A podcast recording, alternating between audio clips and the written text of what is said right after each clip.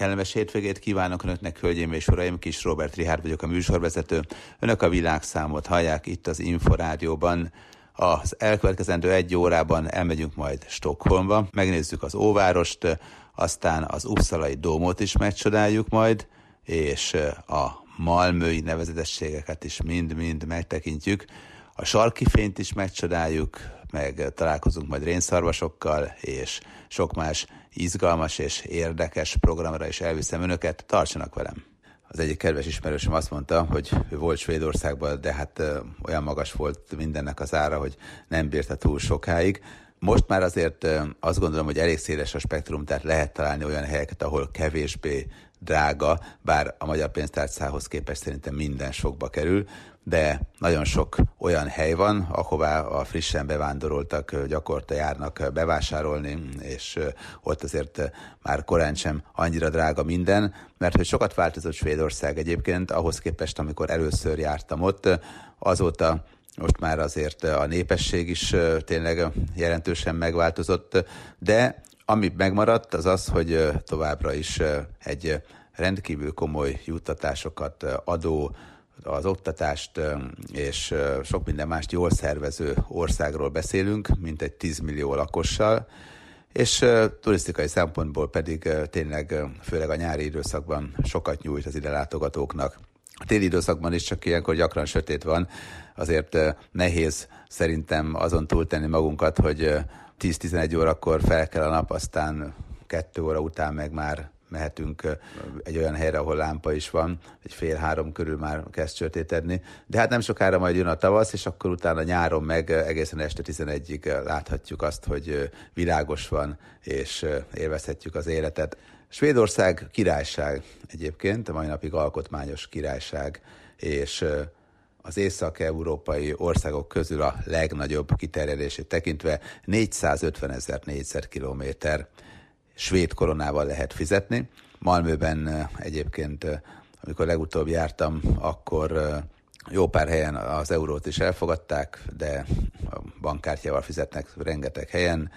A parkolási szisztémára nagyon nehezen jöttem rá, mindig van valami kis megjegyzés, mellékjel, hogy itt lehet, de mégse lehet, de másnak lehet, szóval egy kicsit ez sok volt már, nagyon odafigyelnek arra, hogy minden rendben legyen.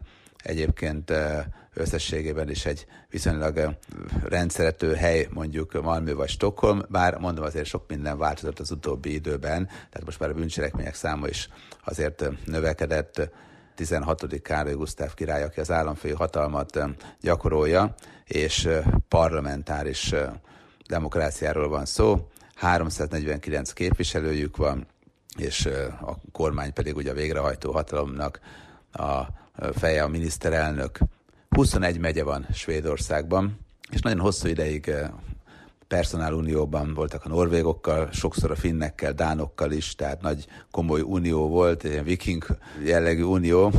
Aztán eh, ennek vége lett, de továbbra is, amikor átmentem például Kopenhágából Malmöbe, gyakorlatilag ki kellett fizetnem a hídpénzt, de ezen kívül nem volt semmifajta ellenőrzés, aztán visszajöttem. Nagyon sokan Malmöből jártak be Kopenhágába dolgozni, mert Malmöben olcsó volt az albérlet, mint Kopenhágában, Dániában.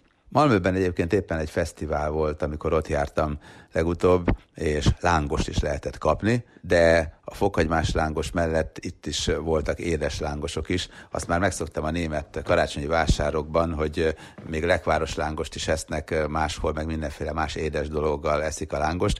Egyébként nem botrálkozom meg ezen, hiszen nálunk is van, aki a káposztás tésztát nem borsa leszi, ahogy én Sopron környékén megszoktam, hanem cukorral hát mindenki ahogy szereti, minden esetre itt is volt többfajta féle lángos, de egész jó volt a malmői lángos.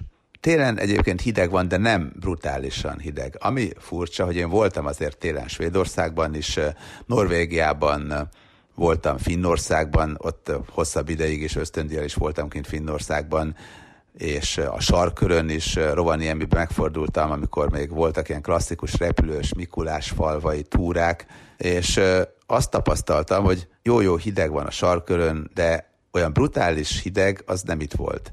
Tehát én nagyon-nagyon hideget Szibériában éreztem, amikor azt mondtam, hogy a csontomig hatol, és ma egyszer Moszkvában, Moszkva külvárosában, mert ott azért a belvárosban mindig egy kicsit meleg volt, ahol már fújtak a szelek, és már a házak nem fogták fel a szeleket, hát ott borzasztóan fáztam, és Amerikában voltak még nagy hidegek, emlékszem, tehát ott azért tényleg tud igazán hideg lenni. Ahhoz képest azért Svédországban, Finnországban, Norvégiában is voltam téli időszakban, Dániában nyáron voltam, de ott nem éreztem azt az észveszejtően nagy hideget, de valószínűleg annak az oka volt egyebek mellett, hogy egyébként a golfáramlatnak köszönhetően azért, azért van, van egyfajta melegítő hatás, minden esetre azért vannak hűvös időszakok, meg hát mondom, az állandó sötétség télen azért szerintem elég nehezen feldolgozható, még egy magyarországi embernek is, nem beszélve mondjuk, hogy egy olasz ide költözne. Hatalmas erdőségeket találunk egyébként Svédországban, hát persze nem akkor, amikor Kopenhágából átruccanunk Malmöbe, és figyeljük a betonrengeteget, meg az izgalmas épületeket, hanem amikor egy kicsit elindulunk északabbra, Na, hatalmas nagy fenyők vannak. A déli területeken még azért lombhullató fákat is találunk, de főleg fenyves erdők vannak, óriási nagy fenyves erdők a mai napig egyébként. A nyár azért nem hosszú, de akkor legalább kellemes, világos van, meg jó pár helyen viszonylag értékelhető jó idő, de hát azért nem egy dél-olasz klíma jellemző. Ami érdekesség, hogy azért a lakásokban, a különböző közintézményekben nincsen hideg, és az is érdekes, hogy ezt hogyan oldják meg, mert például úgy, hogy a háztartási hulladék 99%-át újrahasznosítják, ennek felét hőerőművekben égetik el, és hőt termelnek ezzel, és lényegében majdnem egy millió lakás fűtését biztosítják ilyen erőművekkel, ez is nagyon érdekes. A svéd állatvilág legendás, hát ugye jávorszarvas, rozsomák, havasi nyúl, hermelin egyaránt él itt, borjufóka, rénszarvas. Most ezek közül a rozsomákról hallottam a legtöbbet, egyébként általában ezeken a skandináv területeken legendás állatnak számít a rozsomák. Ez nagyjából nagyobb, mint egy rákcsáló jóval, de kisebb, mint egy medve, tehát ilyen mini medvének tűnik ez a rozsomák, de azért érdekes, mert hát rengeteg legenda, meg rémtörténet fűződik a rozsomákhoz, mert hogy élvezetből is öl. Tehát nem csak azért, mert ő éhes, hanem mondjuk akár nyuszít madárfiókát megöl csak azért, mert hogy élvezi. Tehát a rozsomák ilyen szempontból nem egy szimpatikus állat, bár hozzáteszem én állatkertben láttam itt rozsomákot, a, az erdőkben vagy a mezőkön nem, de állítólag nagyon sok van belőle. Ha már a parkokról, meg állatkertekről kezdtem el pár mondatot mondani, nos, 1908-ban Svédországban létesítették Európa első nemzeti parkját.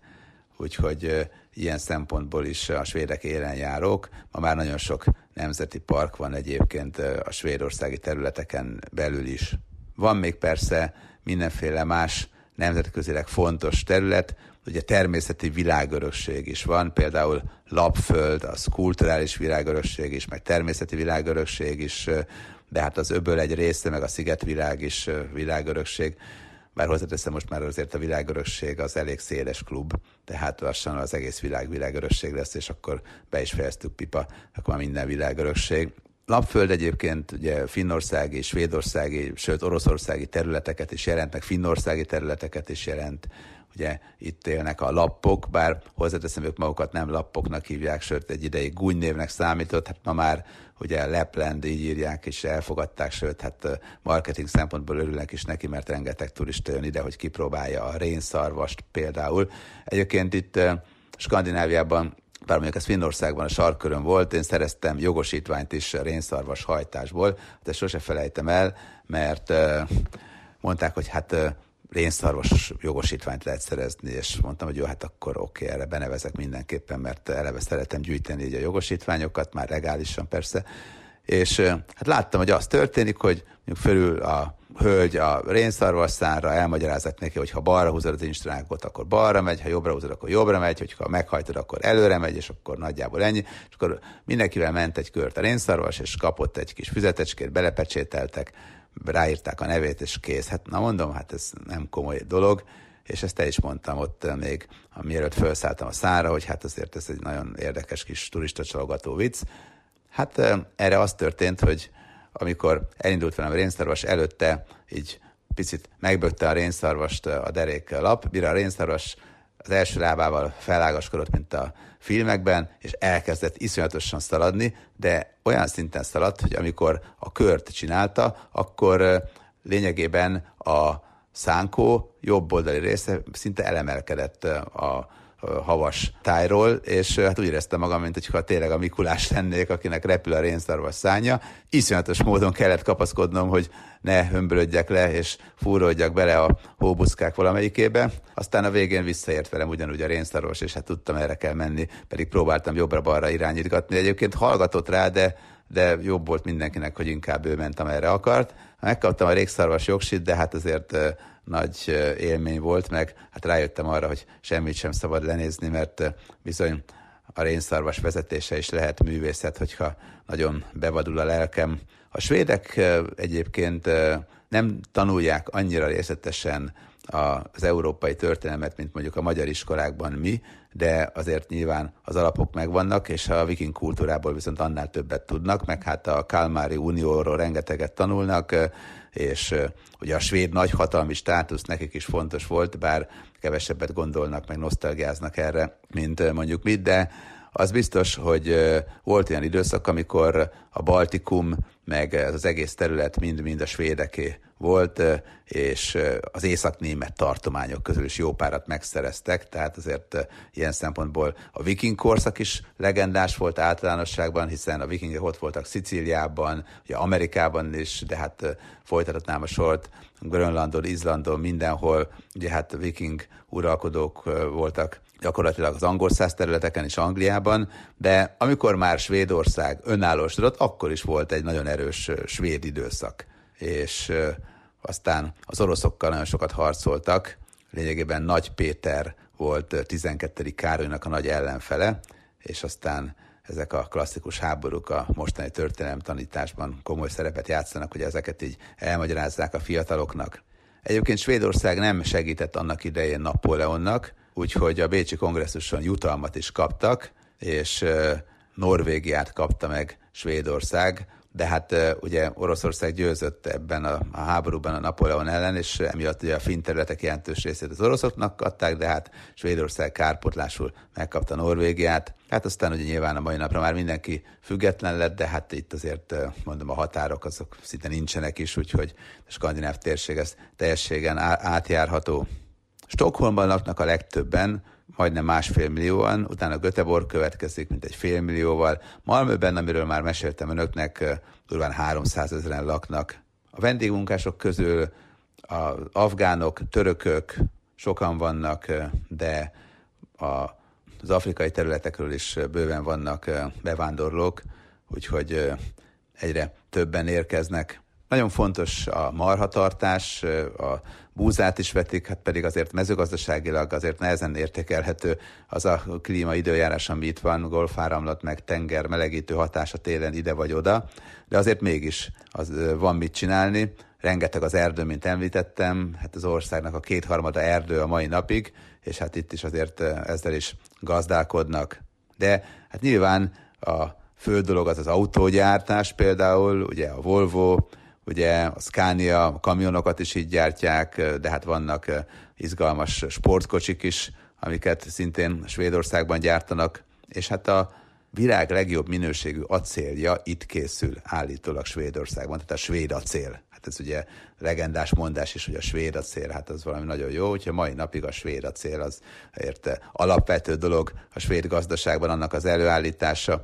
Meg hát, hogyha meggyújtjuk a gyufát, akkor szintén a svédekre gondolhatunk, mert hogy a gyufagyártás szintén a világ első, vagy legalábbis a világ első közé tartozik. És mivel, hogy jó acélt csinálnak, ezért aztán jöhetnek a repülőgépek, az autók, a hajók, hát mind-mind ugye ezeket gyártják, hát mi is ismerjük a, az izgalmas cégeket, meg járműgyártó cégeket. Gyógyszereket is nagyon sokat gyártanak, és hát általánosságban ez hozzájárul ahhoz, hogy magas legyen az egyfőre eső össztermékből fakadó jövedelem, és bőven van pénze az átlagos svédnek. Hatalmas hidakat is építettek, Svédország és Dánia között ott tényleg egy meseszép híd van, fizetni kell azért, hogy átmenjünk, meg visszajöjjünk. Én nagyon élveztem, hogy milyen fantasztikus a kilátás. Igaz mondom, nyáron voltam itt, tehát gyönyörű idő volt, és tényleg nagyon messze el lehetett látni. A svéd focit mi is nagyon jól ismerjük, meg a svéd legendákat is, de mellette a jégkorong még nagyon fontos nekik, hogy a svéd síelők is azért ismertek, híresek, tehát sokat sportolnak relatíve a svédek. Stockholm lényegében 14 szigetet is magában foglal, van egy fantasztikus óvárosa, ilyen vöröses, bordós, meg fehér színű paloták, múzeumok, üzletek. Persze ezek a paloták azért nem olyanok, mint mondjuk a Loármenti kastélyok, vagy Versailles környékén, de azért mindenképpen érdekesek és jól néznek ki, tehát érdemes ezeket megnézni. A svéd király hivatalos lakóhelye például szintén itt van ugye a Stockholmi palota, de hát mondjuk ez érdekes, meg mindig van őrség, meg jól néz ki kívülről, de hát mondjuk azért nem estem össze, hogy milyen gyönyörű, de az egy jól néz ki, és hát a királyi családnak van egy magánrezidenciája is még külön. A parlament épülete szintén egy kis szigeten található, úgyhogy ez is turisztikai szempontból mindenképpen egy érdekes hely. Stockholm mellett Göteborgba érkezik még sok turista, hajózható kis csatornák vannak itt, kávézók, van egy nagyon érdekes sugárút, ahol tényleg egy nagyon klassz csatornát találunk. Egy picit Amsterdamhoz hasonlítanám azzal a különbséggel, hogy itt nem Hanza stílusú vékony házak vannak, hanem inkább masszív zömök, két-három emeletes épületek, mellette jó pár templomtorony, de ezek sem ilyen égbetörőek, hanem egy kicsit visszafogottabbak. Itt is van vidámpark, a skandináv városokban egyébként a vidámparkok jellegzetesek, hogy a Kopenhágában a Tivoli szintén nagyon ismert, itt pedig a Liseberg vidámpark Göteborgban az, ami híres. Itt is van egy nagy óriáskerék, és hát fontos a művészet is, tehát van egy olyan művészeti múzeum, ami azt gondolom, hogy rendkívül érdekes lehet az ide látogató turistáknak, bár hozzáteszem azért ez sem a Louvre, vagy mondjuk a British Múzeum, ahol tényleg csodákat látunk, de ez is nagyon érdekes, és hát vannak híres művészek munkái is itt kiállítva. Malmőről már meséltem, és mondtam, hogy egy fesztivál volt, amikor utoljára itt voltam, de ha éppen nincsen, akkor is érdemes ide eljönni, és vásárolgatni egy-két szuvenírt, vagy megnézni például a Malmői várat, ami valóban pazarlátvány. Uppsala még nagyon híres a katedrálisáról, talán a leghíresebb észak-európai katedrálisok egyike, és az Uppsalai kastély még az, amit imádnak a látogatók, bár az inkább ilyen várkastély jellegű. Az 1500-as években épült, és hozzá tudjuk képzelni a korabeli viszonyokat. Láthatunk itt izgalmas ágyukat, és belül pedig olyan tárlatokat, amiket már azért a magyar várakban is láthattunk, és nagyjából el tudjuk képzelni. A turisták nagyon kedvelik még a Kiruna nevű községet, mert hogy itt van egy komoly rénszarvas farm, a síelés, errefelé a síturizmus jelentős, és hát sokan ide érkeznek azok közül, akik megpróbálják a sarki fényt megnézni, mert hát ez valóban ez a napszél, ez izgalmas és érdekes látvány lehet ilyenkor, hogyha sikerül elcsípni. Nekem volt szerencsém, de mondjuk nem itt láttam, hanem Finnországban. Kiruna környékén egyébként januárban, februárban, márciusban van a legtöbb látogató, úgyhogy ez az időszak a tipikus turista szezon errefelé. Persze hát a látogatók számát azért nem lehet egy, mondjuk egy barcelonai vagy egy velencei számhoz mérni, de azért vannak bőven. Az áprilisban, májusban alig-alig vannak, október is viszonylag lájtosabb, könnyedebb. Sok helyen találunk izgalmas egyedi hoteleket. Itt van például ugye Jukkasjärviben a jéghotel, ami a, talán az első jéghotelek egyike volt, még amit a helyi folyójegére eredetileg csak művészeti célból hoztak létre, aztán a turisták sokasága akart itt megszállni, és utána később mindig újból és újból felépítették egyedi tervezéssel, helyi művészek bevonásával, úgy, hogy oda mehessenek a vendégek, és még kis szaunákat is felállítottak a közelbe, hogyha valaki már nagyon fázik este, akkor utána el tudjon menni, megmelegedni, de hát persze nem pucéran, hanem alaposan beburkolózva laknak itt a vendégek, és egy művészeti élményből igazi turista látványosság lett, meg hotel, és aztán azóta már Kínában is van jéghotel, meg hókastély is van Finnországban, úgyhogy utána már ezt az ötletet, ezt átvették nagyon sokan, és imádják a turisták, hogy jó hidegben alhatnak.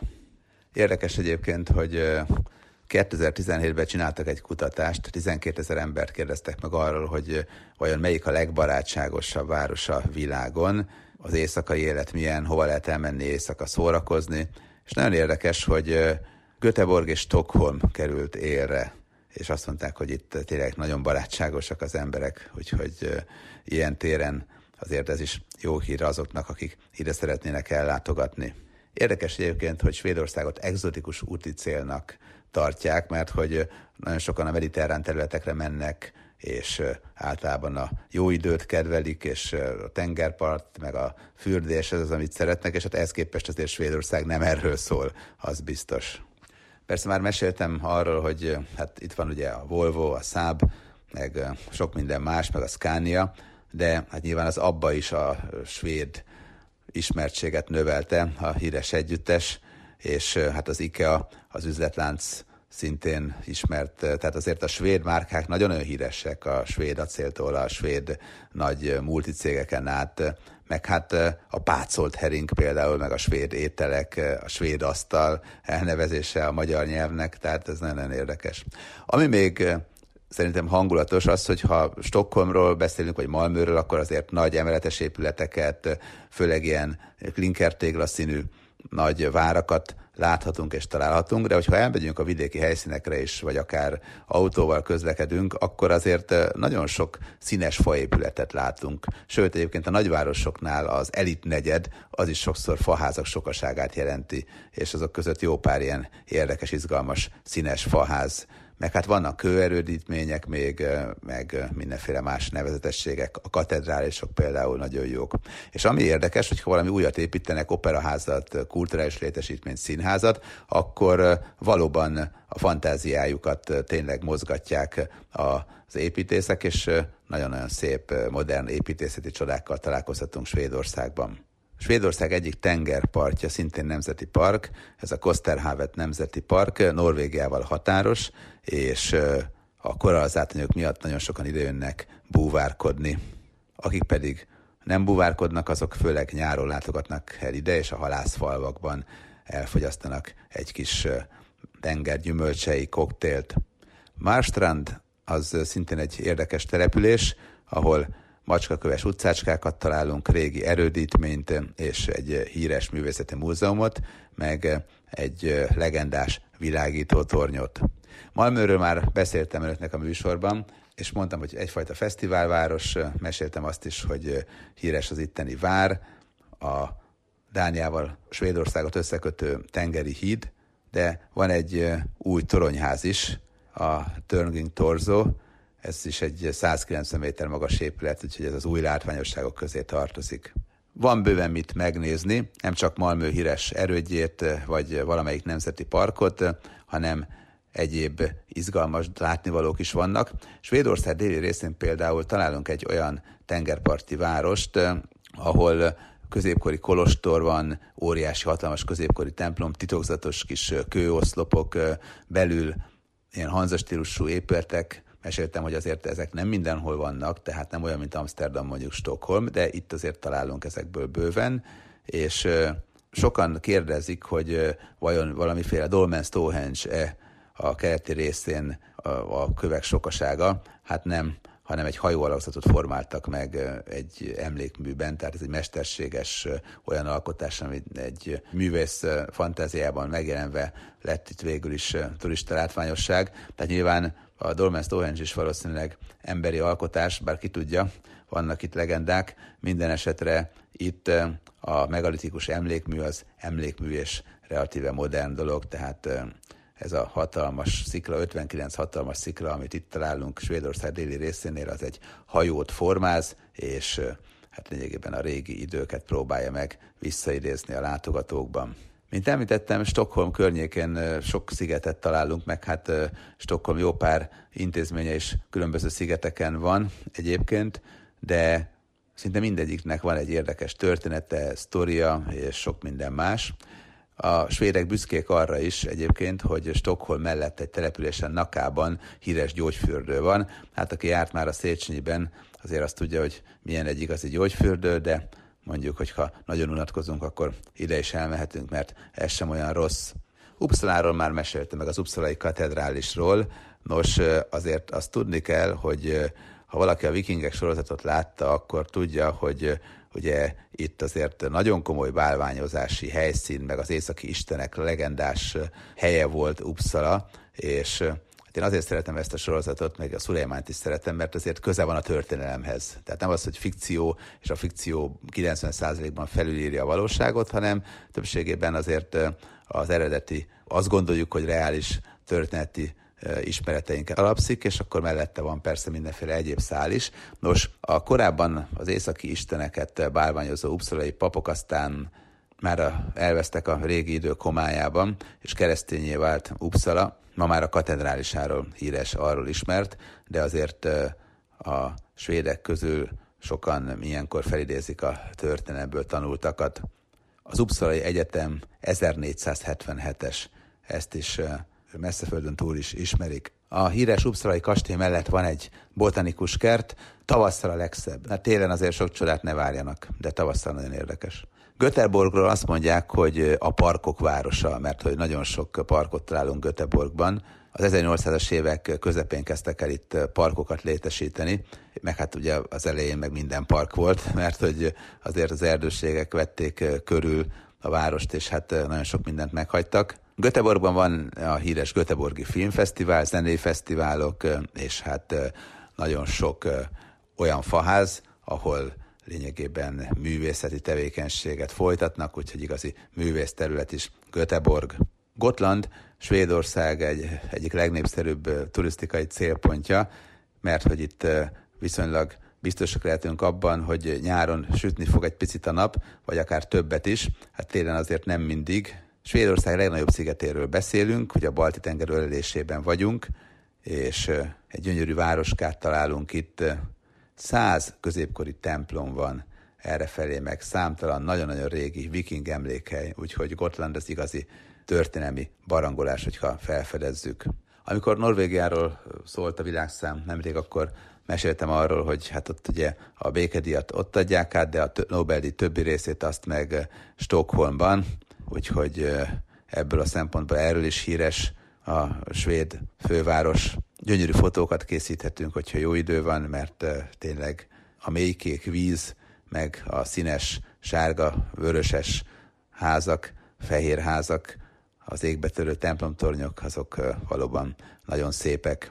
Norvégiáról meg Oszlóról azt mondtam, hogy itt bőven van múzeum. Hát úgy tűnik, hogy a skandinávok a téli időszakot szeretik kihasználni arra, hogy művelődjenek, okosodjanak, mert hogy itt is van mindenféle múzeum, fegyvermúzeum, történelmi múzeum, kastélymúzeum, papírmúzeum, és sorolhatnám tovább. És hát tényleg vannak olyan múzeumok is, amelyek meg a vikingeket mutatják be, tehát a viking területeken mindenhol vannak ilyenek. Szerintem egyébként az oszlói a legjobb talán és itt ismerjük meg leginkább a hajózási kultúrát a legjobban, de hát Svédországban is bőven nagyon-nagyon sok mindent találunk, ami ezzel kapcsolatos, és hát ez nyilván nem véletlen.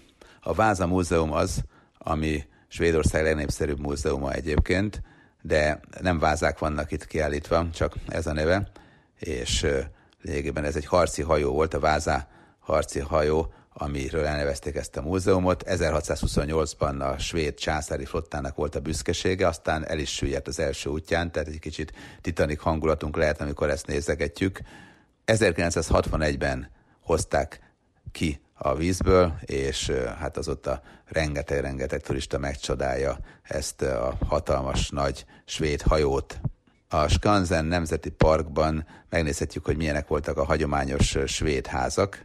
Ez egy történelmi falu. Egyébként a világ legrégebbi szabadtéri múzeum, ugye a Skansen, a neve is ez, innen eredeztethető, és hát lényegében régi házak és tanyák vannak itt, klasszikus svéd épületek, és megnézhetjük, hogy milyenek voltak régen a cipészműhelyek, hogyan alkották a fésüket, az üvegesek mit csináltak, a bádogosok hogyan laktak, hogyan néltek, úgyhogy ez is nagyon érdekes. Svédországban sok állatkertet találunk, mondjuk nagyon-nagyon gondoskodóak olyan téren, hogy hát a meleget kedvelő állatoknak mind-mind külön lakhelyet állítanak elő, és külön védik őket. Hát van mitől, mert azért a nagy sötétséget nem biztos, hogy annyira bírja az egyenlítő szokott, hosszú napsütéshez szokott állatok sokasága. De hát az biztos, hogy attól még érdekesek ezek. Stockholm régi városrésze, a 12. századi városrésze azért egy picit haj az Amsterdamra. Ha már azt mondtam, hogy nem olyanokat találnak, azért találnak néhány olyan házat is. Tehát van egy zöld, piros, sárga épület együttes, ahol azért vannak ilyen hanza stílusú városok, de hát ezek is ilyen színesebbek az Amsterdaminál. Van Nobel Múzeum, Posta Múzeum, meg Hajómúzeum, és sok minden más is még Svédországban. Úgyhogy bőven el lehet tölteni az időt, ha valaki ide látogat. Szentpétervárat gyakran hívják Észak-Velencéjének, hát Stockholmot is hívják Észak-Velencéjének. Hát ugye Velencéről sok mindent neveztek már el, hát meg Svájcról is, mert Ruanda, Afrika, Svájca, akkor Aruba meg a Karibi Svájc, és a többi, és a többi. Hát igazából szerintem máshogy néz ki bőven, mint Velence, de azzal együtt az kétségtelen, hogy Stockholm hatalmas szigetvilág is egyben, rengeteg szigetet találunk itt. Hát ugye mondtam már számot a műsorban, de hát van, aki szerint nem, hát ebben nincsenek benne az átonyok, az ilyen szigetek, olyan szigetek, úgyhogy akármennyi szigetről beszélhetünk, hogyha most az összes kis szikrát éppen beszámozzuk, és hát az biztos, hogy jó pár kirándulást arra fűznek fel, hogy megnézzük hajóval az érdekesebbeket ezek közül a szigetek közül. A Göta csatorna 190 km hosszú, és több más csatornával összekötötték. Lényegében Stockholmtól biztosít vízi összeköttetést egészen észak-kelet felé, és nyáron például sokan bérelnek egy hajót, és átmennek a csatornán, így elkezdenek utazgatni, ez is érdekes dolog. Dél-Svédországban találunk még egy gyönyörű székesegyházat, ez a Lund székesegyház, és talán ez Svédország legszebb román stílusú temploma, még az 1100-as években kezdték el építeni. Érdekes egyébként, hogy a helyi legenda úgy tartja, hogy egy legendás építő, Finn, aki a Székesegyház építését elkezdte annak idején, hát ugye ezt is az ismert sorozatból ismerhetjük az ő nevét is, meg hát nagyon jó színész játsz egyébként a szerepét. Tehát az is érdekes, hogy milyen fantasztikus oltárképet találunk itt, a kripta például a katedrális legrégebbi része, az is elképesztő. A tetőt faragott kőoszlopok tartják, és a három királyok számai pedig ugye egy csillagászati órában naponta kétszer délben és délután háromkor is megjelennek, vasárnap mondjuk 13 és 15 óra között, de a lényeg az, hogy ez is nagyon-nagyon érdekessé teszi az itteni kirándulást. Nyáron sok nehézségük volt a svédeknek, mert hogy a legnagyobb svéd nemzetközi repülőtéren durva zsúfoltság alakult ki.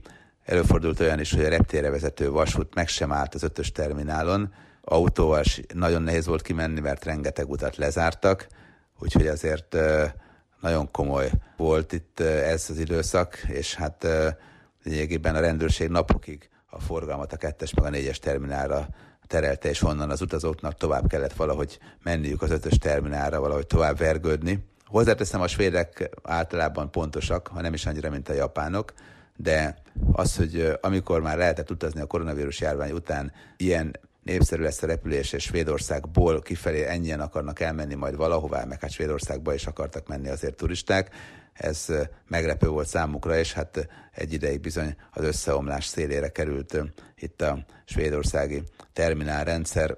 Hát mindez most csak azt jelezi, hogy rengeteg turista indul el Svédországból általában nyáron, hogy felfedezze Európát, meg a világot, és hát sokan mennek is Svédországba, hogy Stockholm, meg a többi város, meg a svédországi fantasztikus nemzeti parkok világát bebarangolják, és megnézzék az itteni csodákat.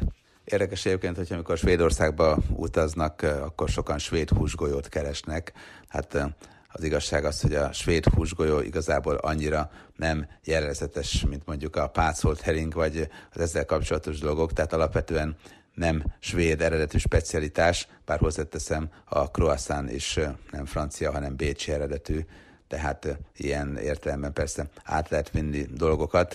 egyik országból a másikba, és lehet máshol híres valami, meg hát akár egy múlt is kitalálhat izgalmas recepteket, úgyhogy ettől én azt gondolom, hogy attól még érdek, finom lehet valamilyen étel, és nem biztos, hogy ez ront az egész imázsából. Ha már a heringről meséltem, akkor ugye hát itt is van borsos hering, meg mustáros hering, az nagyon-nagyon finom, szószos hering, úgyhogy ez is nagyon-nagyon érdekes, és a legtöbb vendéglőben nyugodtan kérhetjük előételnek, sőt akár főételnek is. Létezik svéd borjú fasírt, burgonyapürével eszik, és az áfonya szósz. Itt nagyon-nagyon sok mindent esznek ilyen áfonya szószos mártással. Bár, mint említettem, azért nem svéd eredetű alapjaiban, de mégis sokan azt gondolják, hogy a svéd húsgolyó az, ami a legfontosabb étel. Hát egyébként valóban létezik ilyen svéd étel, és burgonyapürével, meg szószteres szokták enni, és ez létezik, de az, amit mondjuk itt kínálnak, az állítólag nem igazi svéd, vagy nem svéd eredetű, de mondom, hogy itt szerintem lehetünk megengedőek. Nagyon szeretik a svédek a pirítos bármit, hogyha ráteszünk, néha kaviárt is tesznek rá, de főleg garnélarákot. A garnélarák az jóval népszerűbb, majonézes mártásba keverik a garnélarákot, és azt teszik rá a pirítosra, és ezt fogyasztják. Rénszarvast is esznek egyébként, bár én sajnálom a rénszarvast, de bizony ez is előfordul, de hát inkább a halételek azok, amik jellemzőek, és mondom, a heringet mindenféle módon megeszik. A tartós kenyeret a legtöbb svéd azért otthonra mindenképpen megveszi. Ez azért van, mert hogy azt a heringhez is, meg mindenféle máshoz is meg lehet enni, és finom egyébként. Ismerősöm szerint a svéd lazac a legfinomabb.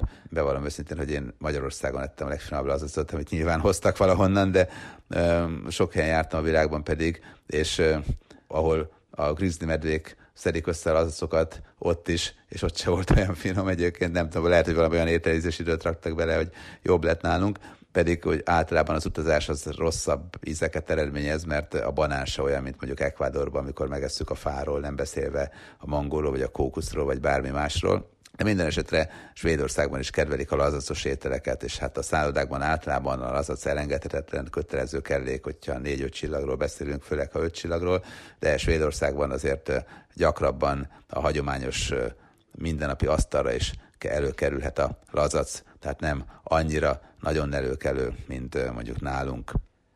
Esznek burgonyás ételeket, a főtt burgonya például nagyon népszerű, manapság a tőkehalat is mindenféle módon fogyasztják. Szerintük ez gyógyászatilag is nagyon jó, egyébként ezt el is tudom hinni. Mellette még az eszetes uborka is érdekes. A svéd ugye meséltem már arról, hogy hát vajon, vajon hogy is működik, miért lett svéd a svéd. Nos, amikor régen vendégségbe hívott valaki más területen élő rokonokat, akkor a rokonok is mindig vittek ételeket, és vittek egy hatalmas nagy asztalt a házigazda legizmosabb férfiai, azt kitették, és akkor amit hoztak a vendégek, azt kirakták az asztalra, meg ők is főztek valamit, és akkor gyakorlatilag mindenki hozott tennivalót, és azt közösen megették. Úgyhogy lényegében a svéd asztal valóban ilyen terű-terű asztalkán volt, ahol rengeteg fajta ennivalót tehetett venni, és mindenki annyit evett, amennyit akart, mert hát azért korrektek voltak már akkoriban is a svédek, hogy annyit hozott mindenki, amennyit úgy szívesen meg is evett volna, és hát mivel mindenki nagyjából hasonló mértékben fogyasztott, ezért hát mindenkinek maradt hal, gomba, hús, vagy éppen erdély gyümölcs.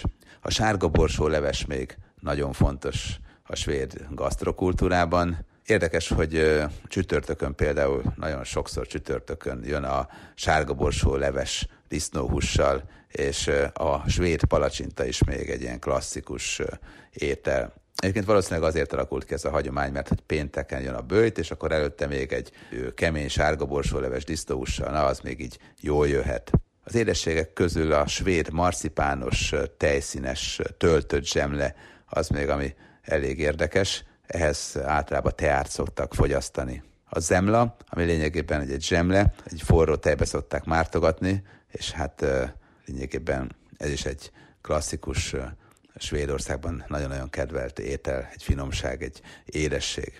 Volt eredetileg, és hát a mai napig is sokszor így fogyasztják. Stockholmban bőven találunk éttermeket, hát manapság már azért ugye találunk itt török éttermet is, arab kávézót is, tehát most azért már nagyon multikulti lett ahhoz képest, mint amikor először itt jártam életemben, úgyhogy ha valaki más típusú ételeket kedvel, mint a svéd finomságok, akkor sem kell aggódnia. Egyébként emiatt viszont Svédországban, Stockholmban egy picit arányaiban azért lejjebb is mentek az árak, tehát most azért már itt vannak olcsó kifőzdék is, meg hát persze komoly kategóriás éttermek is, bár hozzáteszem, az olcsó árak is nekünk drágának tűnnek, mert általában a svéd árszínvonal viszonylag magas, de nem olyan magas, mint a Dán, pláne nem olyan magas, mint a Japán. És nem olyan magas, mint a Norvég, tehát annál is egy picit kevesebbe kerül mondjuk egy stokholmi vagy egy malmői étkezés, de hát azért nem kevés, tehát ez nem a 2000 forintos menük világa, ami itt van, az biztos. Ezzel együtt manapság már repülővel könnyű eljutni Svédországba, és jókat lehet sétálni, meg lehet csodálni az épületeket, élvezni lehet a hangulatot, hozzájuthatunk olcsó szálláshoz is, tehát manapság már nem annyira nehéz megszervezni már anyagilag egy svédországi utat, mint mondjuk 20 évvel ezelőtt, amikor még nehéz volt eljutni, és tényleg a drága szállások jellemezték inkább a piacot. Most már azzal, hogy kitágult a szálláshelykeresés lehetőségek világa, az internetnek köszönhetően meg sokféle magánszálláshely is piacra került, hát most már lényegében megoldható az is, hogy valaki egy nagyon kellemes hétvégét úgy eltöltsön, hogy az ne kerüljön brutálisan sokba. De hát nyilván, hogyha mindent meg akarunk nézni, a legjobb helyeket akarjuk kipróbálni, és veszünk még egy izgalmas szuvenírt is valamelyik prémboltban, hát akkor persze nyilván a világ pénzes elég, hogyha igazán belehúzunk. Hölgyeim és uraim, önök a világszámot hallották itt az Inforádióban. Segítőtársam Garai Bendegúz nevében is köszönöm megtisztelő figyelmüket. Búcsúzik önöktől a műsorvezető Kis Robert Rihárd. Viszont hallásra!